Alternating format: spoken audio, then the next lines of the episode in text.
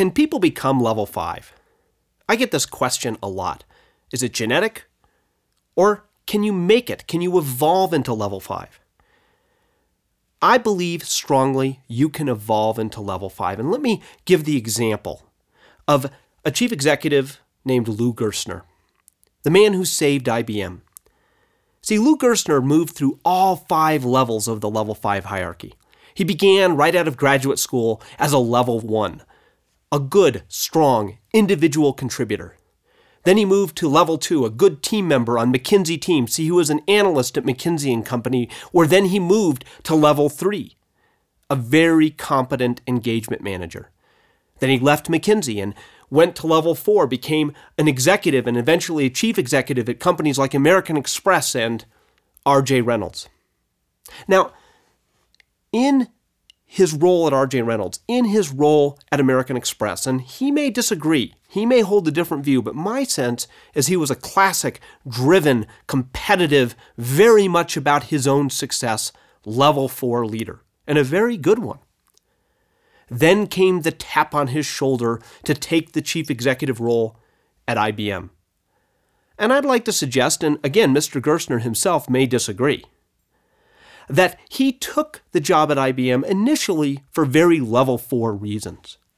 What better way to end your career than to go out riding into the sunset as the great hero who saved IBM? The emergency room surgeon who stitched together the patient on the operating table and got it back to life.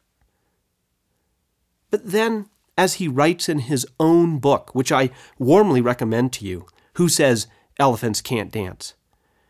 There's a line, a beautiful line, where he says, Something happened along the way that I did not expect. I fell in love with IBM. And at that moment, I believe that Lou Gerstner, and again, he may hold a different view, but I believe that it is at that moment that he went from level four to level five where he became ambitious, first and foremost for IBM, for something bigger than him, for rebuilding an American institution. His blood went from red to IBM blue.